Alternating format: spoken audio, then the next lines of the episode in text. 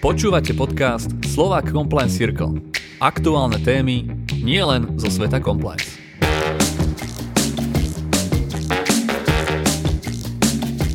Dnešná téma Slovenské compliance štandardy rámec pre zodpovedné podnikanie. Mojím dnešným hostom je Ivan Skaloš, predseda poradného výboru Slova Compliance Circle, profesionál v oblasti compliance a súčasne aj pôsobiaci na fakulte Univerzity Komenského na fakulte manažmentu.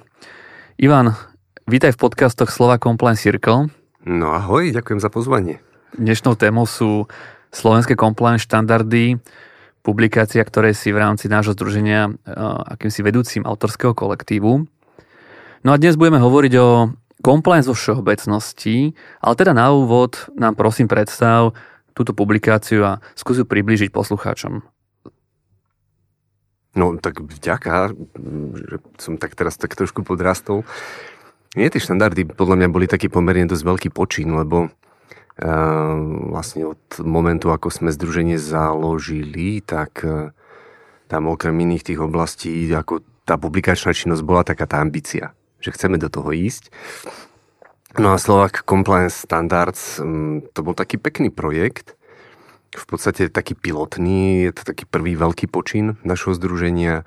Um, v podstate dali sme to k dispozícii verejne, každý si to môže prečítať. To ambíciou nebolo teraz ako dať slovenskému biznis prostrediu nejaký akoby implementačný manuál hej, na to, že ako spraviť, ako zaviesť compliance v rámci firmy a, taký nejaký detailný, nejaký úplný návod, ale skôr niečo ponúknuť, čo, čo tú tému tak predstaví širšej, širšej verejnosti. Pamätáš si, kedy vznikla táto myšlienka? Fúha, tak ja si myslím, že od samého začiatku sme sa tak nejak začali s ňou, s ňou pohrávať, možno nejakých 2015-2016 a 2017 sme začali robiť také už konkrétne kroky k tomu, že začali vznikať nejaké drafty, vznikla nejaká pracovná skupina, začali sme sa o tom tak, tak, tak bližšie baviť a možno aj také tie prvé kroky tam vznikli. No a kto, kto prvý vyslovil myšlienku? Povedz. Fú, tak, takú dobrú pamäť nemám. Nemáš? To takú dobrú pamäť nemám. Dobre, chcel som uh, ťa dostať do tej pozície, že povieš, že ty. Poďme ďalej. Um, Slovenské compliance štandardy, ako si povedal, je to publikácia, teda, ktorá sa pravdepodobne od toho začiatku draftovala. Je svojim obsahom o, veľmi výpovedná, pokiaľ ide o compliance štandardy ako také. Do poču stran až toľko nie. Ale je tam podľa môjho názoru úplne všetko, čo tam má byť. Vieš predstaviť bližšie tých 6 elementov, ktoré sú tam rozpísané a ktoré vlastne tvoria podstatu compliance programu? Jasné. Tak e, samozrejme, že ten compliance program mm, také to jeho predstavenie v nejakej takej základnej štruktúre, tak to je to telo tej, tej, tej publikácie. My samozrejme okrem toho sme tam sa snažili vnoriť aj niečo viacej.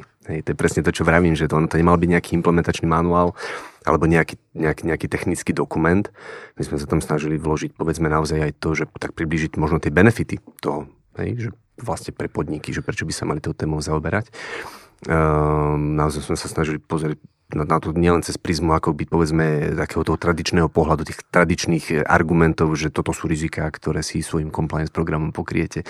Ale sme sa tam snažili možno tak viacej vypichnúť, možno práve tie príležitosti, ktoré to prináša. Uh, akékoľvek, hej, akékoľvek. Snažili sme sa ich tam naozaj tak nejak tak veľmi hmatateľne pomenovať. Ale to, ale to jadro toho materiálu sú naozaj, sú naozaj tie jednotlivé E, elementy compliance programu, kde teraz samozrejme, kto, kto trošičku pričuchol k tej téme, tak má tú štruktúru nejak navnímanú rôzne. My sme sa tiež dlho bavili o tom v rámci tej pracovnej skupiny, že vlastne ako to naštruktúrovať. Hej, lebo však zoberieš ISO štandard, zoberieš, ja neviem, nejak nemecký certifikačný štandard, zoberieš, um, ja neviem, SEC guidelines, sentencing guidelines, ja neviem čo. Máš, tie, máš tú štruktúru, máš tú štruktúru pomerne, pomerne rôznorodú a my sme sa snažili ísť na takú, možno takou tú najjednoduchšou cestou a to, ako sme to naštrukturovali, viac menej tak kopíruje podľa mňa mm, tú logiku US Sentencing Guidelines. Takže sme to rozdelili naozaj na taký ten risk assessment, posúdenie rizik, mm, organizácia compliance, e, potom oblasť pravidiel postupov, e, komunikácia, tréning, kontrola, kultúra. A teraz keď sa vrátim zase k tomu, že keď sa pozrie niekto na štruktúru ISO štandardu, tak ako je pomerne jednoduché spraviť si potom taký ten mostík na to, vlastne ako sme to popisovali my. No a z hľadiska ako obsahu, tak samozrejme, že to vlastne tých 6 elementov mm, naznačuje to, že vytvárať compliance program v rámci organizácie má určitú komplexitu, musia tam byť niektoré tie aspekty, niektoré tie oblasti jednoducho mm, pokryté, možno niektoré viacej, možno niektoré menej, ale jednoducho musí tam byť samozrejme aj ten ten, všetko sa to viac menej tak e, v tej, v tej našej logike odráža od posúdenia rizik.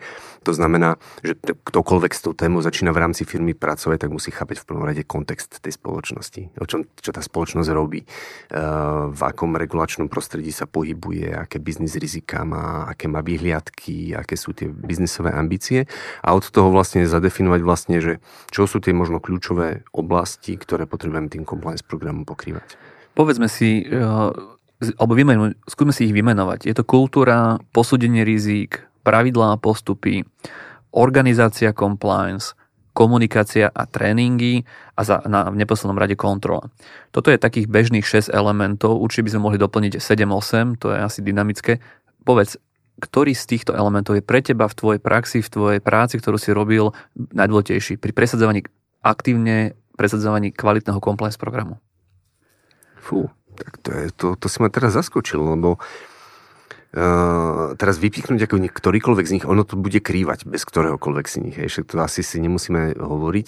Ono samozrejme, že v mnohých tých oblastiach, ja neviem, pravidlá, postupy, komunikácia, tréning, uh, ko, výkon nejakej kontroly, tak on je to samozrejme skôr o tom nejakom infraštruktúrnom procesnom nastavení, skôr takých tých technikáliách. Zmením otázku. Okay. Niekto, niekto sa lepšie cíti v tých soft témach, mm radšej filozofuje o kultúre, iný je systematický typ človeka a tá kontrola je mu bližšia.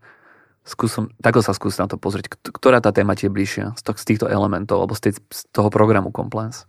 No, no, tak mne určite nejak tak časom časom ja som sa začal tak naozaj reálne vidieť, najmä v tej oblasti tej kultúrnej transformácie, že ja to je ten compliance management, compliance management vnímam e, ako vec, ktorá je previazaná so strategickým managementom, veľmi previazaná s leadershipom e, že tie benefity nejdú len do oblasti ako naozaj nejakej regulačno-právnej ochrany, ale že je to naozaj niečo, čo dáva reálnu, matateľnú hodnotu aj z hľadiska vnútorného fungovania, governance tej firmy, vnútornej dôvery a tak ďalej. Ale, ale tá, pôvodne tá tvoja otázka bola formulovaná tak, že ktorý má taký možno, že skôr, že ten najväčší význam a teraz podľa mňa to strašne záleží od toho, že vlastne akú maturitu má tá firma z hľadiska tohto. Samozrejme, ako tá, tá, tá, tá kultúrna vrstva, to je tá čerešnička na, na, na, na torte a možno niektoré firmy to prebojujú do tej fázy, kde možno naozaj tá otázka kultúry, et, akoby takého toho leadershipu bude v končnom dôsledku nosná téma, pretože tie ostatné nebudú možno až tak veľmi potrebné. V dnešnej dobe povedzme, že pomerne zložitej, sa dynamicky menia rizika podnikateľského prostredia. To, čo pravdepodobne bolo pred desiatimi rokmi hodnotené ako e, nejaké e, obchodné riziko, dnes je, asi nie je, alebo sa menia možno tie priority. Určite dneska číslo jedna sú medzinárodné sankcie, hej, obzvlášť pokiaľ ide o, o firmy, ktoré majú export mimo Európskej únie. Mm-hmm my sme dokonca na compliance riešili energetickú krízu veľmi aktívne. Bola tu pandémia COVID-19, rôzne ramp-up fázy, nástupy, výstupy. Eh, po covide, keď sa vrácali zamestnanci. Nehovorím ani o konflikte, teda na, momentálne na Ukrajine, hej, ktorý ako keby naozaj um, významným spôsobom ovplyvnil aj vnímanie nejakých kybernetických útokov v súkromných spoločnostiach, ktoré sú zapájané alebo ktoré podporujú um, um, poviem, nejakú, nejakú, nejakú humanitárnu činnosť na tej Ukrajine a tak ďalej. Nie je podľa teba čas na nejakú zásadnú zmenu v prístupe tvorby compliance programov? Pretože ja som sa to pýtal aj Martina Jacka naposledy, uh, už neobstojíme s témou korupcia. Korupcia toto není jediný problém uh, obchodných spoločností alebo spoločnosti ako také. Máme tu iné problémy a iné rizika. Ako efektívne reagovať na tieto zmeny? No, ja si myslím, že tá odpoveď na túto otázku je aj áno, aj nie. Keď sa tak vrátim k tej štruktúre, čo sme hovorili pred chvíľkou, tak, tak asi nie. Hej, že, že ten compliance program aj v tejto situácii potrebujeme štruktúrovať tak, aby pokrýval všetky tie oblasti, o ktorých sme hovorili. Ono, ja to tak, možno tak, a plne s tebou súhlasím teraz, že, že, že tá, dynami, tá dynamika, tá disruptívnosť toho biznis prostredia, že to je jednoducho faktor, ktorý je úplne zásadný. Ale on zásadne podľa mňa vplýva na všetky zložky firmy, nielen na compliance management a je taká úplne relevantná úvaha, že čo s tým vlastne spraviť. Podľa mňa, podľa mňa skôr je to otázka toho, že my musíme tak trošku možno zmeniť ten mix možno zmeniť ten mix tých, tých, tých tém v rámci toho compliance programu, ktorý máme. Tém, akože ale štruktúru asi nechať zachovať, ale ako iné témy, hej, priniesť do toho?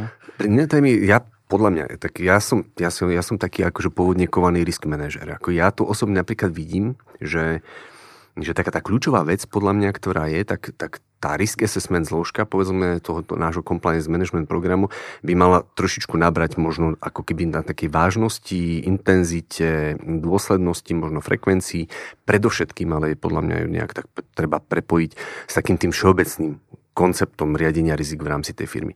Lebo to je podľa mňa teraz ten spoločný menovateľ, hej, že, že, že tak ako ktokoľvek iný v tej firme ktorá už proste má nejakú empirickú skúsenosť s tou disruptívnosťou a proste s tým, že proste niektoré rizika prídu zo dňa na deň a treba na ne reagovať, tak rovnako to musí byť aj ten compliance management systém, ten náš compliance systém jednoducho. My ho musíme pripraviť a budovať spôsobom takým, aby bol flexibilný, aby sme ho vedeli v podstate veľmi rýchlo rekalibrovať podľa toho, ako tie témy jednoducho prichádzajú, prichádzajú, odchádzajú.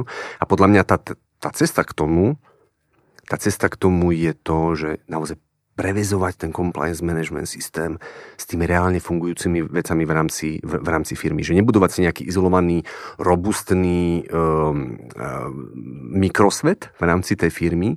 A teraz, keď tá firma sa, sa, sa presmeruje o, o 13 stupňov na juhovýchod, tak my máme proste tú zotrvačnosť a možno polročnú reakčnú dobu. My musíme mať mechanizmy k dispozícii, ktoré nám pomôžu viac menej ruka v ruke s tým, ako sa mení smerovanie tej firmy, presmerovať aj ten náš vlastný fokus. Tu mi napadá taká myšlienka, že kedysi bol, bol compliance program a vôbec domena compliance pomerne izolovaná v organizáciách. To bol taký trend, že compliance bolo zvlášť, legal bolo zvlášť, samozrejme personálna agenda je zvlášť a tak ďalej. Dneska sa viacej zdá, aby ten compliance program cross-function previazaný na iné domény, a je to aj nevyhnutné, z toho, to, čo ty hovoríš, je to asi um, podstatou hej, dobre fungujúceho compliance programu. Mm-hmm. Um, tu ma napadá taká otázka, že keď ty si povedal, že ty si viac menej risk manažér, asi je vlastne vyrastal na, na, rizikách ako manažér, viem, že nie si právnik. A dneska v tých reguláciách, v tom svete regulovanom, pre, prepojenom normami hej, a je ešte tá compliance domena, alebo kde, tá, kde, je tá, kde je ten compliance program zasadený? Ja viem, dokonca e, v minulosti e, na Slovensku to vyrastalo na bývalých auditorov. Hej. Každý, kto bol auditor a mal trošku nejaký väčší rozhľad, tak sa z neho stal možno compliance officer. Hej. Kde dneska ten program zasadiť do organizácie? To stále na rizikách? No, ja si osobne myslím, že áno. Ako to je taký ten môj, môj, môj možno taký feeling, Uh, ono keď vraví, že o tej takej tej prvej vlne, tak asi tak zrejme asi ja som bol nejakou takou jej súčasťou, ale faktom je, uh, máte, že napríklad v rámci tej firmy, v ktorej som dlhodobo, alebo takého toho nadnárodného koncernu, v ktorom som dlhodobo pôsobil, ja ku koncu som bol jeden z mála v podstate compliance officerov, ktorí, ktorí naozaj že nemali právne povedzme vzdelanie a mali skôr taký ten finančno-auditno, procesno, uh, risk manažerský, uh, risk manažerský background. A ja to spätne vnímam rozhodne ako, ako, ako takú skôr konkurenčnú výhodu. Ako, ako nejaký, a možno k tomu, ako cez možno prejdeme k tej, k tej, k tej, k tej odpovedi. Um, ja stále toho compliance officera, Maťo, vnímam viac ako toho, k, teda nie povedzme toho, len ďalšieho človeka, ktorý viac menej interpretuje, čo čo musíme splniť, nejakú právno regulačnú povinnosť alebo možno nejaké právno regulačné riziko, ktoré nám nepriamo vyvstáva, ale skôr ja ho vidím ako reálne toho, toho sprostredkovateľa, toho, ktorý príde jednoducho a v prostredí tej firmy na tých pravých miestach jednoducho povie zo spektra tých vecí, ktoré musíme splňať, ktorým, ktorým čelíme, tým, tým, tým rizikám, možno primárne právnym, sekundárne možno nejakým reputačným alebo našim interným governance rizikám, toto sú tie kľúčové, s ktorými teraz potrebujeme robiť a podľa môjho názoru tuto sú tie váhy, takýmto spôsobom by sme to mali spraviť, s týmto to môžeme spojiť, takto to môžeme spraviť efektívne. Vidím teda, vidím tam možno naozaj viac tú rolu takého toho reálneho, reálneho riadenia tých rizik. Hej. Vidím tam stále viac tú rolu toho risk manažera, možno ako toho, ako toho právnika. Hej. Ono samozrejme, to je absolútne bez debaty, že tá otázka tej právnej podpory a tej dobrej interpretácie toho, že vlastne čo sa na nás vzťahuje, to je samozrejme tá absolútna, absolútna basis, ale nie je to podľa môjho názoru úplne tá podstata. Ty si už naznačil, že si 12 rokov vlastne fungoval a ako komple- bolo to 12 rokov, alebo ako, nie, koľko? Nejak? 12, 13, tak. Tak, 13 13. rokov ako compliance Aj, officer v telekomunikačnej spoločnosti. Bol si dokonca zodpovedný pre Slovensku a Českú republiku. Mm-hmm. Kedy sa ty vlastne rozhodol pre túto profesiu, ale ako to vlastne vzniklo, že sa dostal do tohto sveta? Lebo toto mi nejak uniklo v tom, možno v tej tvojej ešte predchádzajúcej odpovedi, že ako si sa k tomu dostal? Ah, tak, um, tak, tak to sú také... Nepovedz, sú... že náhodou, potrebujem rozvinúť tú odpoveď. Nie, nie, nie, nie, tak e, nič nie je náhoda. Nič nie je náhoda, Maťo. Uh, nie, v podstate ja naozaj, ja som, ja som v podstate do, do, do prostredia tých telekomunikácií prišiel skôr ako corporate finance človek, poviem to úplne oprímne. Hej. Čiže ja som, ja som v nejakom veľmi krátkom, krátkom období v podstate prijal nejakú responsibility za, za, za naozaj riadenie rizík, nejaké poistné programy, vnútorné kontrolné prostredie. A, a v čase, v čase, a možno som mal šťastie z tohto hľadiska, naozaj, že práve v čase, kedy, kedy možno aj tá naša spoločnosť začala riešiť taký, taký nejaký vážnejší compliance e, problém a začala sa teda tak viacej perpetrovať, tak v podstate som dostal ponuku od manažmentu, aby som to skôr ako projektový manažer túto tému uchopil. Ja som to v podstate popri nejakých líniových po svojich zodpovednostiach štandardných e, tú spoločnosť previedol takým tým, takouto implementačnou fázou a zistil som, že to je niečo, čo by ma v podstate možno naozaj reálne ako aj bavilo, naplňalo, pretože to bolo pre mňa zase také, taký návrat k tým, k tým rizikám a k tomu vnútornému kontrolnému prostrediu a zase možno tak iný pohľad na kontext tej spoločnosti a dovnútra a, a viac možno ísť ešte z takého špecifického uhla pohľadu naozaj na, na, na kosť toho, čo sa v rámci tej firmy deje. A potom som dostal jednoducho od, od, od managementu ponuku možno byť tým prvým compliance officerom, ktorý to aj z hľadiska zodpovednosti manažerskej akoby uchopí. Ja som tú ponuku zobral a ja to dodnes nelutujem. Dodnes nelutujem. Dobre, tak ja to skúsim porať s mojou skúsenosťou. A z okolností som uh, sedel na obede s jedným našim členom, nebudem ho tu menovať, možno teda by nechcel, ale uh, my sme tiež obidvaja právnici a sme dokonca aj začínali spoločné advokátske kancelárie ešte ako koncipienti a tak ďalej, alebo študenti, to je jedno. A my teraz, a on pôsobí uh, v finančnej inštitúcii, ja som pôsobil predtým v banke, vidíme obrovskú, obrovský progres v tom, ako sa kedysi uh, poviem, prepájali tie témy práve medzi právom a compliance. My sme práve boli tí, ktorí nám chýbal ten manažerský risk, risk profil. Hej. Mm-hmm. Ja som právnik a teda musel sa skôr naučiť byť tým manažerom ako naopak, hej, že ty si môžeš sa učiť e, tie normy čítať a byť viacej právnikom, keď tak poviem. To, že ktoré misky váh u teba prevyšujú, to si už odpovedal, ale mám takú akože otázku, že ja už dneska vidím, diametrálne odlišný progres, nielen sektorovo, kde sa tá téma posunula, ale aj ako tým, tým obdobím. Za posledných 11 rokov, čo sa ja tejto téme venujem, to je dramatický rozdiel.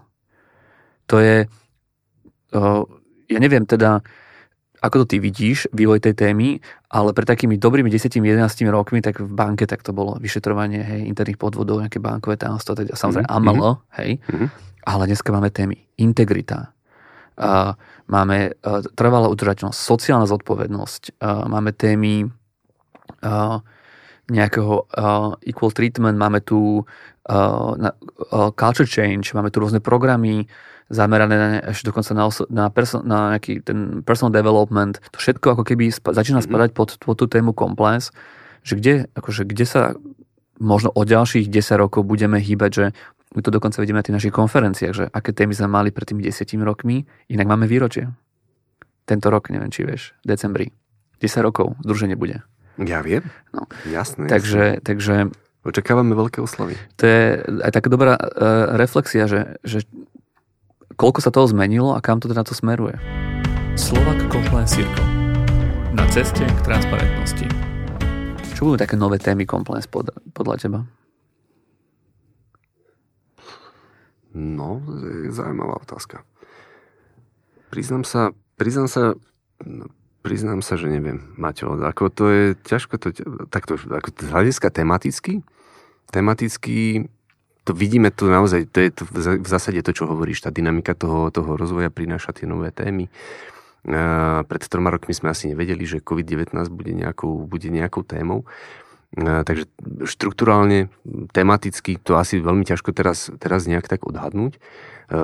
To, čo podľa mňa vieme trošičku tak odhadnúť, je to, že kde sa, kde sa možno tá téma bude pohybovať z hľadiska takého pozicioningu v rámci tých firiem. Hej.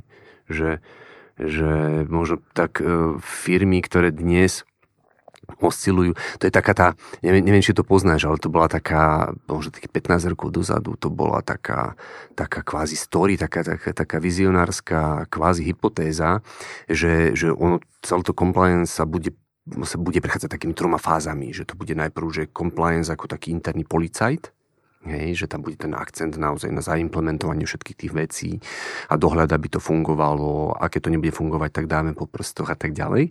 Akože, že, že akcent bude v týchto veciach. Tá druhá fáza mala byť taká, že keď už získame nejakú tú dôveru a pochopíme to celé a celé to nejak tak sadne, tak buď prejdeme do nejakej takej pozície, že trusted advisor, mm-hmm. že budeme mm-hmm. taký, že ten, ten poradca, ktorý bude reálne ten na priateľ téma, ten, na telefóne. Viac ten priateľ, presne no. tak, áno, presne ten priateľ, tam je samozrejme predpoklad tej dôvery.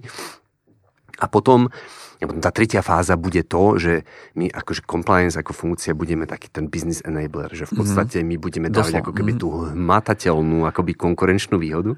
A teraz tá realita, akože v podstate ja teraz akože čisto len, čisto len teraz improvizujem, hej, že keď sa na to pozriem s odstupom možno tých 15 rokov, ako som prvýkrát tú hypotézu počul a už teraz vidím povedzme tie spoločnosti, e, ktoré, ja neviem, idú teraz veľ, akože veľmi silne povedzme marketingovo aj mm-hmm. s, povedzme s ISO certifikáciami mm-hmm. a týmito vecami a budujú na tom, ako povedzme aj ten, budujú, je to veľmi silný pilier povedzme tej, tej udržateľnosti, hej, sustainability, že naozaj to, naozaj to reálne promujú, ale pozerám sa na tých compliance officerov, tí compliance officery stále na 90 90% robia toho trusted advisora a mnohokrát ešte stále aj toho interného policajta.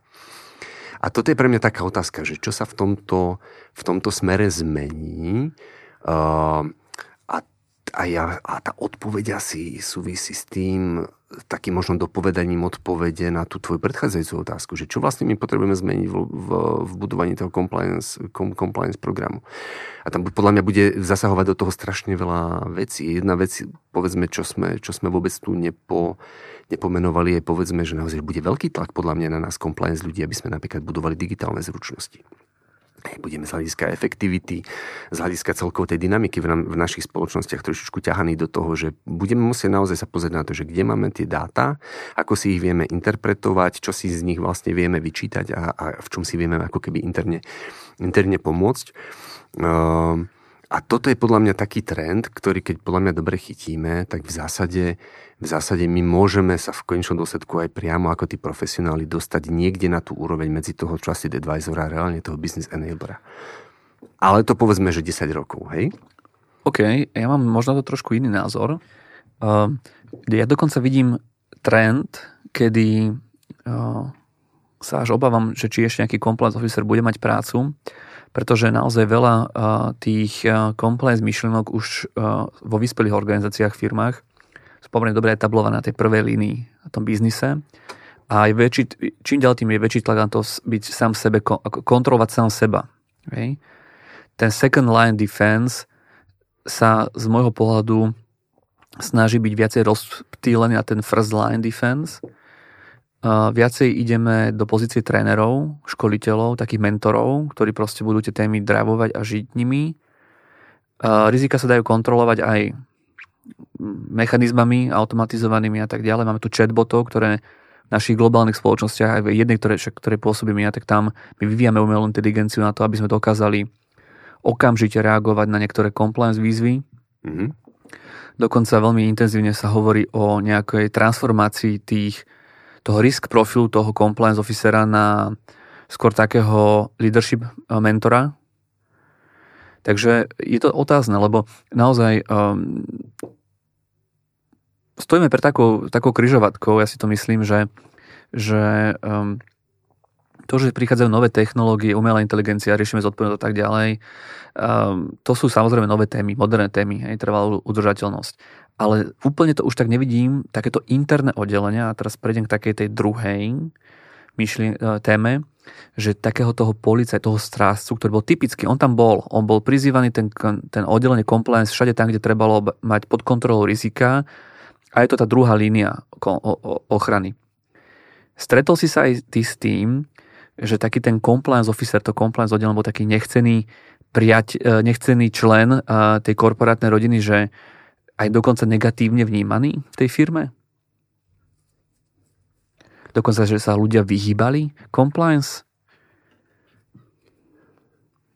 No, tak v zásade asi, asi by som povedal, že možno mám aj takú nejakú osobnú empirickú skúsenosť. Samozrejme, že to, toto v takých rôznych, v rôznych akoby formách um, tak trošku chytám ten, tú spätnú väzbu aj, aj zvnútra tej, povedzme, aj tej slovenskej uh, compliance community, aj povedzme, keď som sa pohyboval v rôznych, teda aj v súčasnosti sa po, pohybujem v jednej nadnárodnej, ako medzinárodnej compliance komunite. V zásade ten, ten feedback toho, že ten, ten náš život uh, nie je úplne ako keby jednoduchý, ten, ten v rôznych formách tam odznieva. Uh, ale podľa mňa Vieš, o čom je to podľa mňa, Mateo? Ako ja to stále tak vnímam, že to kľúčové je to, o čom sme hovorili pred chvíľou a to je to, že v tej, v tej, v tej našej e, v, v, v tom našom popise práce je tento vnútorný rozpor toho policajta versus toho advisora. Um, ja stále toto veľmi silne vnímam a stále si myslím, že toto nie je nič, s čím my vieme ako keby principiálne niečo spraviť. My to vieme len nejakým spôsobom múdro riadiť a usmerňovať alebo nejak mitigovať proste tie, tie, tie dopady toho celého. A ja, ja osobne vnímam, a neviem, ale kľudne mi ako oponujú, ale, ale, ale možno z tých, z tých odvetví, e, v ktorý, do ktorých ja mám taký lepší vhľad, ja vidím, že tí compliance officery veľmi silne ako pracujú na tom, aby boli Mm, akože dobre právne podkutí, aby rozumeli tým systémom, aby mali tie technické znalosti. Ale povedzme, ideme trošičku oproti povedzme iným manažerským funkciám, trošičku zanedbávame povedzme ten soft, soft skills development. A podľa mňa toto je absolútne kľúčové, pretože v tom, v tom vnútornom rozpore toho policajta versus toho advisora my, my častokrát sa dostávame, máte do situácie, kedy v rámci tej firmy my vytvárame taký, taký, e, taký, taký, takú atmosféru takého psychologického diskomfortu.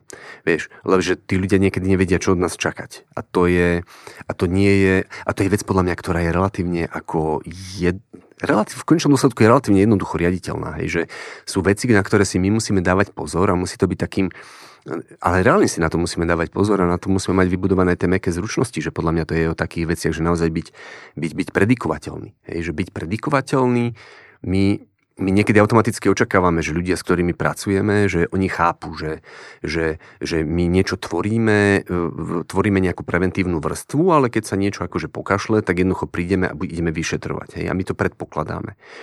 Ale to je také, že never assume, vieš, že, že to nie je automatické, že tí ľudia tomu rozumejú. Pretože mnohí tí ľudia uh, jednoducho oni sa pýtajú, že tak, tak pre, prečo ten Maťo včera tu bol a prišiel s tou ponúknutou pomocnou rukou a dnes v podstate je tu chladný, neutrálny, drží si odstup, zistuje tú snoritu a, a snaží sa dopracovať k nejakým, k nejakým záverom.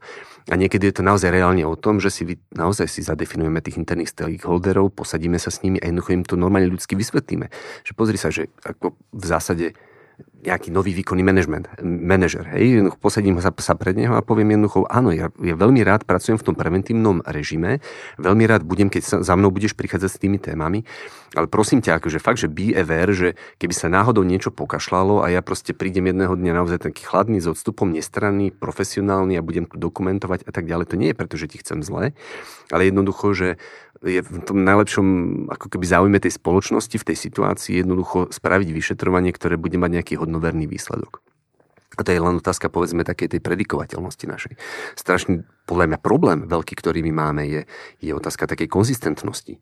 Ty, máte ty tiež si vlastne pôsobíš v rámci nejakej nadnárodnej spoločnosti, vieš, že máte tiež nejaké ako robustné pravidlá, ktoré majú nejaký základ a potom majú, povedzme, nejaké odchylky, nejaké výnimky. Vieš?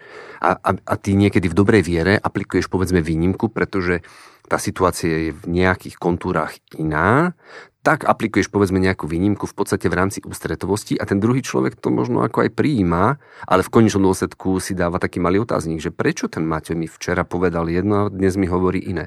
A to je opäť o tej našej transparentnosti a vytváraní tej psychologickej bezpečnosti pre tých ľudí, s ktorými, s ktorými, s ktorými pracujeme.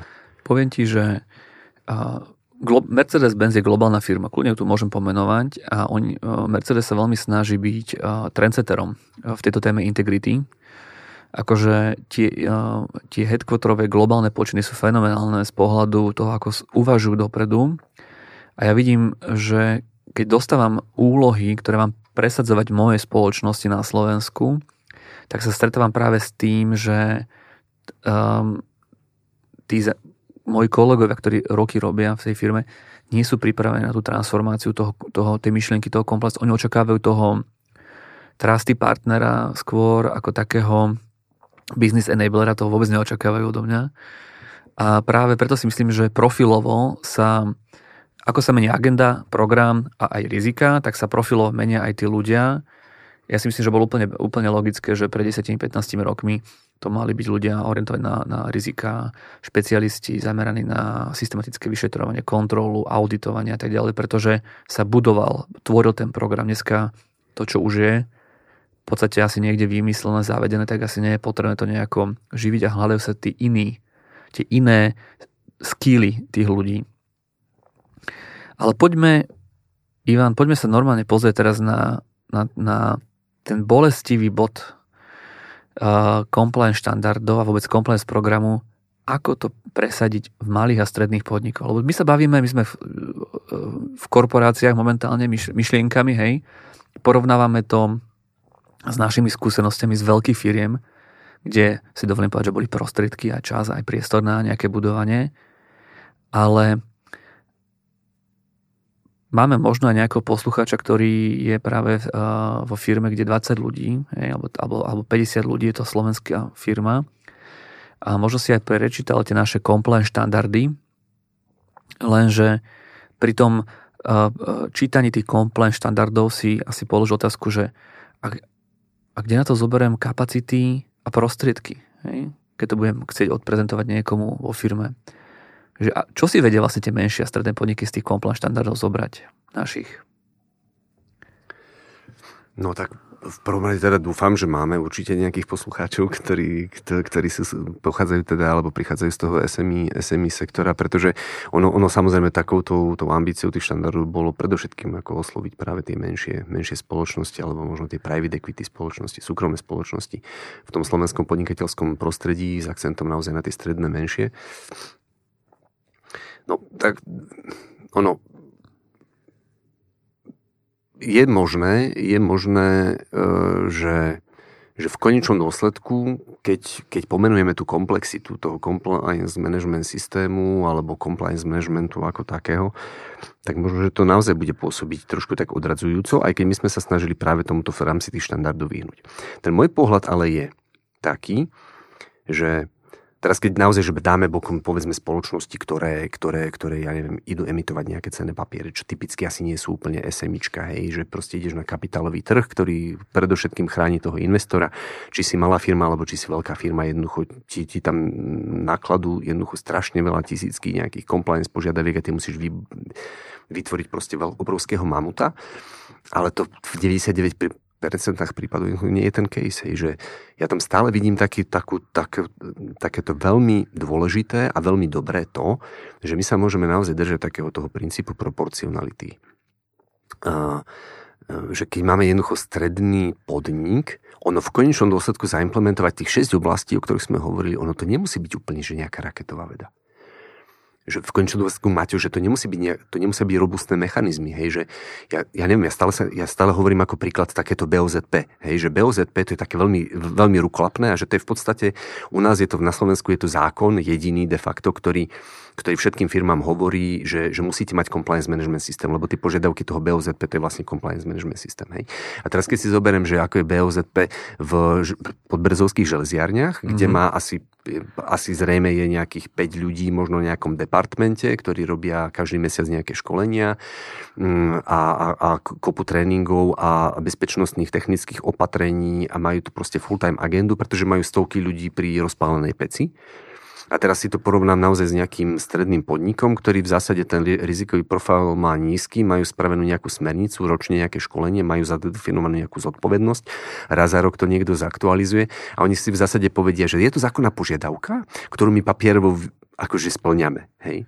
Ale to nie je, že papierovo to splňame, ono reálne možno tá firma naozaj viacej nepotrebuje. A to podľa mňa platí pre ten compliance systém ako taký. Že ten princíp proporcionality, že my v zásade máme, a práve tieto, práve tieto podniky podľa mňa majú veľkú možnosť tú tému si uchopiť tak po svojom a, a osadiť to spôsobom takým, aby to, aby to vyhovovalo. Teraz mi napadla jedna myšlienka, ako o tom hovoríš, tak kde ten zlomový bod, že by mala tá spoločnosť rozvíjať nejaký compliance program, pretože je pravda, že ak nie sú tam nejaké evidentné, viditeľné rizika, ktoré môžu ohroziť buď integritu tej spoločnosti alebo reputáciu tej spoločnosti, tak uh, povedzme si teoreticky, hej, že bavíme sa v teórii, ktorý je zlomový bod, že firmy majú investovať takýchto uh, procesov, hej, programov alebo agendy?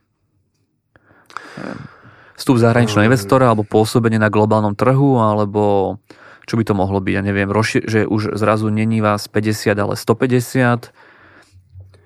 Ja si myslím, Mateo, že sa nemusíme ako teoreticky baviť, že sa môžeme baviť už úplne podľa mňa prakticky. Ono v podstate aj v tých ako my, ako te, teraz hovorím, naozaj, teraz si dovolujem hovoriť teraz za ten autorský tým tých štandardov, je to, že my sme tam naozaj akože s plnou vedomosťou napísali, alebo s plnou vážnosťou napísali, že tie, aj tie stredné podniky by sa mali s tou tému za, zaoberať napríklad aj kvôli tomu, že tá celková tá percepcia, to vnímanie úrovne podnikateľskej etiky na Slovensku je biedna a jednoducho to je otázka tých, tých svetopilkových e, prútov, hej, jednoducho keď, keď všetci zabereme v tej, v tej oblasti, tak, tak uvidíme ako keby aj ten progres.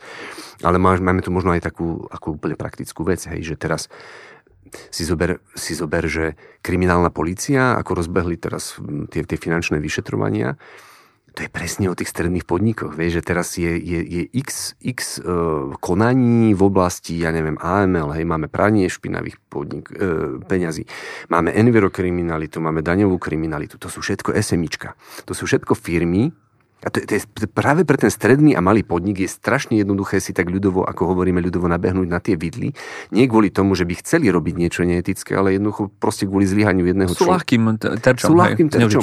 A aj v týchto scenároch jednoducho sú, sú, sú veľmi často.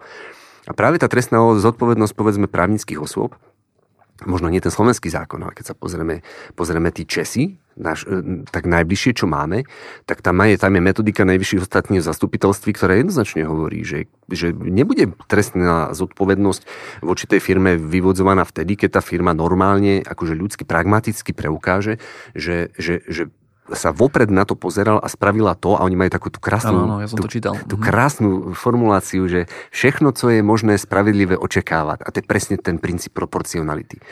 Že v končnom dôsledku to malé SMI, keď sa im povedzme nebodaj zabije zamestnanec počas pracovnej doby, ono nemusí ukázať, že má 5 ľudí na BOZP vyalokovaných ako, ako, ako tie podbrezovské železiárne. Ale že spravili práve to, čo bolo primerané z hľadiska toho, čo robia. No a výborne si už naznačil uh, ďalš, ďalšiu moju otázku. Uh, jedným z možných riešení alebo akýmsi kvázi riešením, ako zaviesť compliance program vo firme, či je to malá, stredná alebo aj väčší podnik, je outsourcing tejto agendy. Pretože aj to BOZP, ti môže niekto robiť externe, hej. Požiarnú ochranu D to môže takisto aj našu obľúbenú ochranu osobných údajov, hej. Ti v podstate môže niekto nastaviť vonkajšie, zvonka ako nejaký externý konzultant a potom, keď akože je nejaký problém, tak ti takisto ten externý konzultant akože príde to nejako vyriešiť. Toto je inak veľký trend, však my to vidíme. Určite. No a Súhlasím. ako vnímaš ty ako človek z praxe, e, že kde sú hranice z pohľadu firemnej kultúry a compliance programu? No, ako podľa mňa tých, tých hraníc ako v podstate je tak viacero. Ono to, ono to má spoločný podľa mňa menovateľ. E, tá hranica má taký spoločný menovateľ a, a to je to, že do akej miery ten, ten compliance management je strategickou funkciou a do akej nie je strategickou funkciou.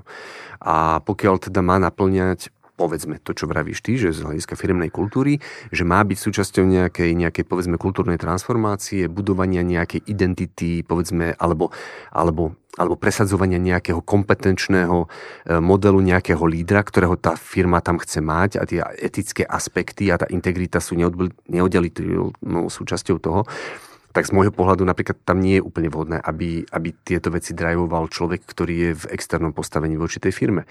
Ale to zase neznamená, že keď ja vnímam compliance management ako strategickú funkciu, takže že ona je naozaj reálne tou strategickou na všetkých tých úrovniach. Hej, že ja si viem, a, a ja vidím mnoho takých ako aj hybridných modelov, ktoré sú mm-hmm. v praxi veľmi... Že to funguje, hej? Že to funguje. Mm. Ja si myslím, že že keď si to tá firma nastaví spôsobom takým, že naozaj má reálne človeka, ktorý povedzme, ktorý povedzme naozaj ťaha tieto veci kultúrnej transformácie, má tu nejakú ultimátnu zodpovednosť na konci dňa, e, je tou tvárou pre ten, pre ten management, pre tých kľúčových stakeholderov, ale povedzme nejaké rozvojové projekty, kľudne mu robí nejaký externý konzultant, alebo keď sa pozrieme, ja neviem, na oblasť, povedzme, previerek obchodných partnerov, že tu, že také tie naozaj rutinné kontroly, previerky, že mu robí nejaký outsourcovaný partner, to je úplne fajn, ono to dáva ekonomický zmysel, že samozrejme ten externý partner má k dispozícii tie databázy, má tie údaje, je tam nejaká objemová synergia, dáva to, dáva to veľký zmysel.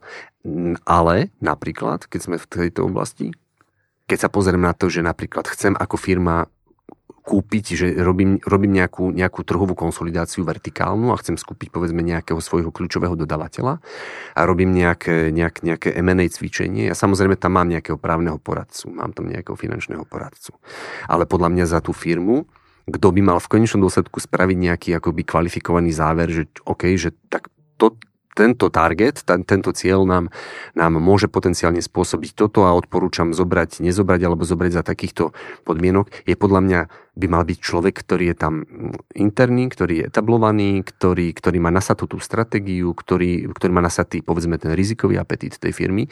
Že napríklad toto je level, toto je vrstva, ktorú by som určite neoutsourcoval. A môžeme tak pokračovať v oblasti školení x ako rutinných školení. Ale on sa to deje, lebo dneska no, mnohé aj právnici, advokáti majú compliance programy, ktoré ponúkajú svojim klientom a vedia ich vyškoliť, vedia tam prísť.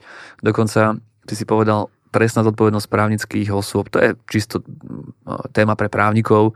Takže ja si to viem predstaviť, hej, že títo konzultanti sú ako veľmi vhodným dodávateľom týchto tém. Nikdy sa však z toho nestane kultúra, podľa mňa. Hej, plne akože, súhlasím. Plne súhlasím. Niekedy sa možno oplatí investovať do viac do kultúry ako do uh, tej papierovej práce. Samozrejme, keď vznikne problém, tak akože musíš to riešiť, či je outsourcovaná alebo je outsourcovaná táto funkcia. Dobre, poďme uh, možno trošku pohovoriť o vzdelaní budúcej generácie lídrov. Uh, toto je tiež súčasťou našich aktivít Slova Compliance Circle a je to aj také nadpojenie nad tému slovenské compliance štandardy. Ty teraz prednášaš na fakulte manažmentu Univerzity Komenského. S čím sa stretávaš už u študentov, keď im hovoríš o etike v podnikaní a vôbec o takýchto compliance štandardoch? Programe. To je... teda, hej? Neviem vlastne, čo im hovoríš, ale určite hovoríš niečo ale v tomto kontexte. Samozrejme, samozrejme, že v tomto kontexte. Um, tak eh, možno taká tá objektívna limitácia zatiaľ tej, tej mojej možno odpovede je to, že, že ja som do tohto išiel naozaj tak trošku s tou ambíciou nasať možno ten, práve ten pohľad, aj, aj povedzme tých, tých nových Slovákov, ale zatiaľ ja som mal skôr tie nejak tak eh, okolnostiami skôr, skôr možnosť prednášať tým zahraničným študentom, mm-hmm. čo tiež bolo inéž super, hej, že len tam sa tam sa, tam sa naozaj prejavovala aj v, aj v tej spätnej väzbe naozaj tá strašná diverzita, vieš, tie, tie, tie, tie, kultúrne, tie kultúrne východiska a vždy to bolo ako veľmi obohacujúce, ale zatiaľ musím povedať, že nemám úplne ako keby konsolidovaný pohľad na to, že aký pohľad na túto tému má, má má, majú naozaj tí, povedzme, adolescenti slovenskí, naši dnes. Z toho, čo vidím, ako ja to vidím, že určitý hlad po tej, po tej téme tam je, pretože, si, pretože tak nejak vnímajú aj v tom celospoločenskom kontexte, že toto je taká tá limitácia, toto je niečo, kde trošku tak krývame. A tak eh, a to, otvorenie toto bol aj taký jeden z takých kľúčových spúšťačov, vlastne prečo som sa aj tak viacej možno vnoril do tejto, do, do tejto oblasti. Ale som ešte stále v takom procese zisťovania toho, že jak sa na to pozerajú. Podľa toho, čo sme dnes spolu rozoberali, sa mi na záver nášho podcastu kladie taká otázka, že není čas uvažovať na prípravou druhého vydania slovenských compliance štandardov? Tak e, za mňa teraz, teraz to je konzistentný, ako, konzistentná odpoveď e, mňa ako, ja neviem, compliance profesionála teraz, alebo, alebo aj človeka, ktorý teraz robí promotion tým štandardom, ale aj teda e, človeka z poradného výboru združenia, ja si myslím, že to by malo byť takou zdravou ambíciou. Asi zrejme v nejakom takom, povedzme tom 24-mesačnom cykle spraviť. Aj vzhľadom na, na, na, tú, turbu, na tú turbulenciu, na tú, na tú dynamiku toho vývoja, um, spraviť možno update aj týchto, aj týchto štandardov. My samozrejme, my sme mali určitú, určitú ambíciu výjsť aj s takými ako alternatívnymi edíciami, možno tak viacej tematicky zameranými, ale možno dnes, keď sa na to pozerám z toho, ako to mám navnímané, a možno aj to, to čo si odnášam teraz z tejto našej debaty, je to, že možno by sme sa mali primárne zamerať možno na tento kľúčový do, dokument všeobjímajúci istým spôsobom a, a pripraviť niečo aktuálne. Ďakujem veľmi pekne. Mojím dnešným hostom v podcaste Slova Compliance Circle bol Ivan Skaloš, predseda poradného výboru Slova Compliance Circle a profesionál v oblasti compliance. Ivan, pekný zvyšok dňa ti prajem. Ďakujem, Maťo.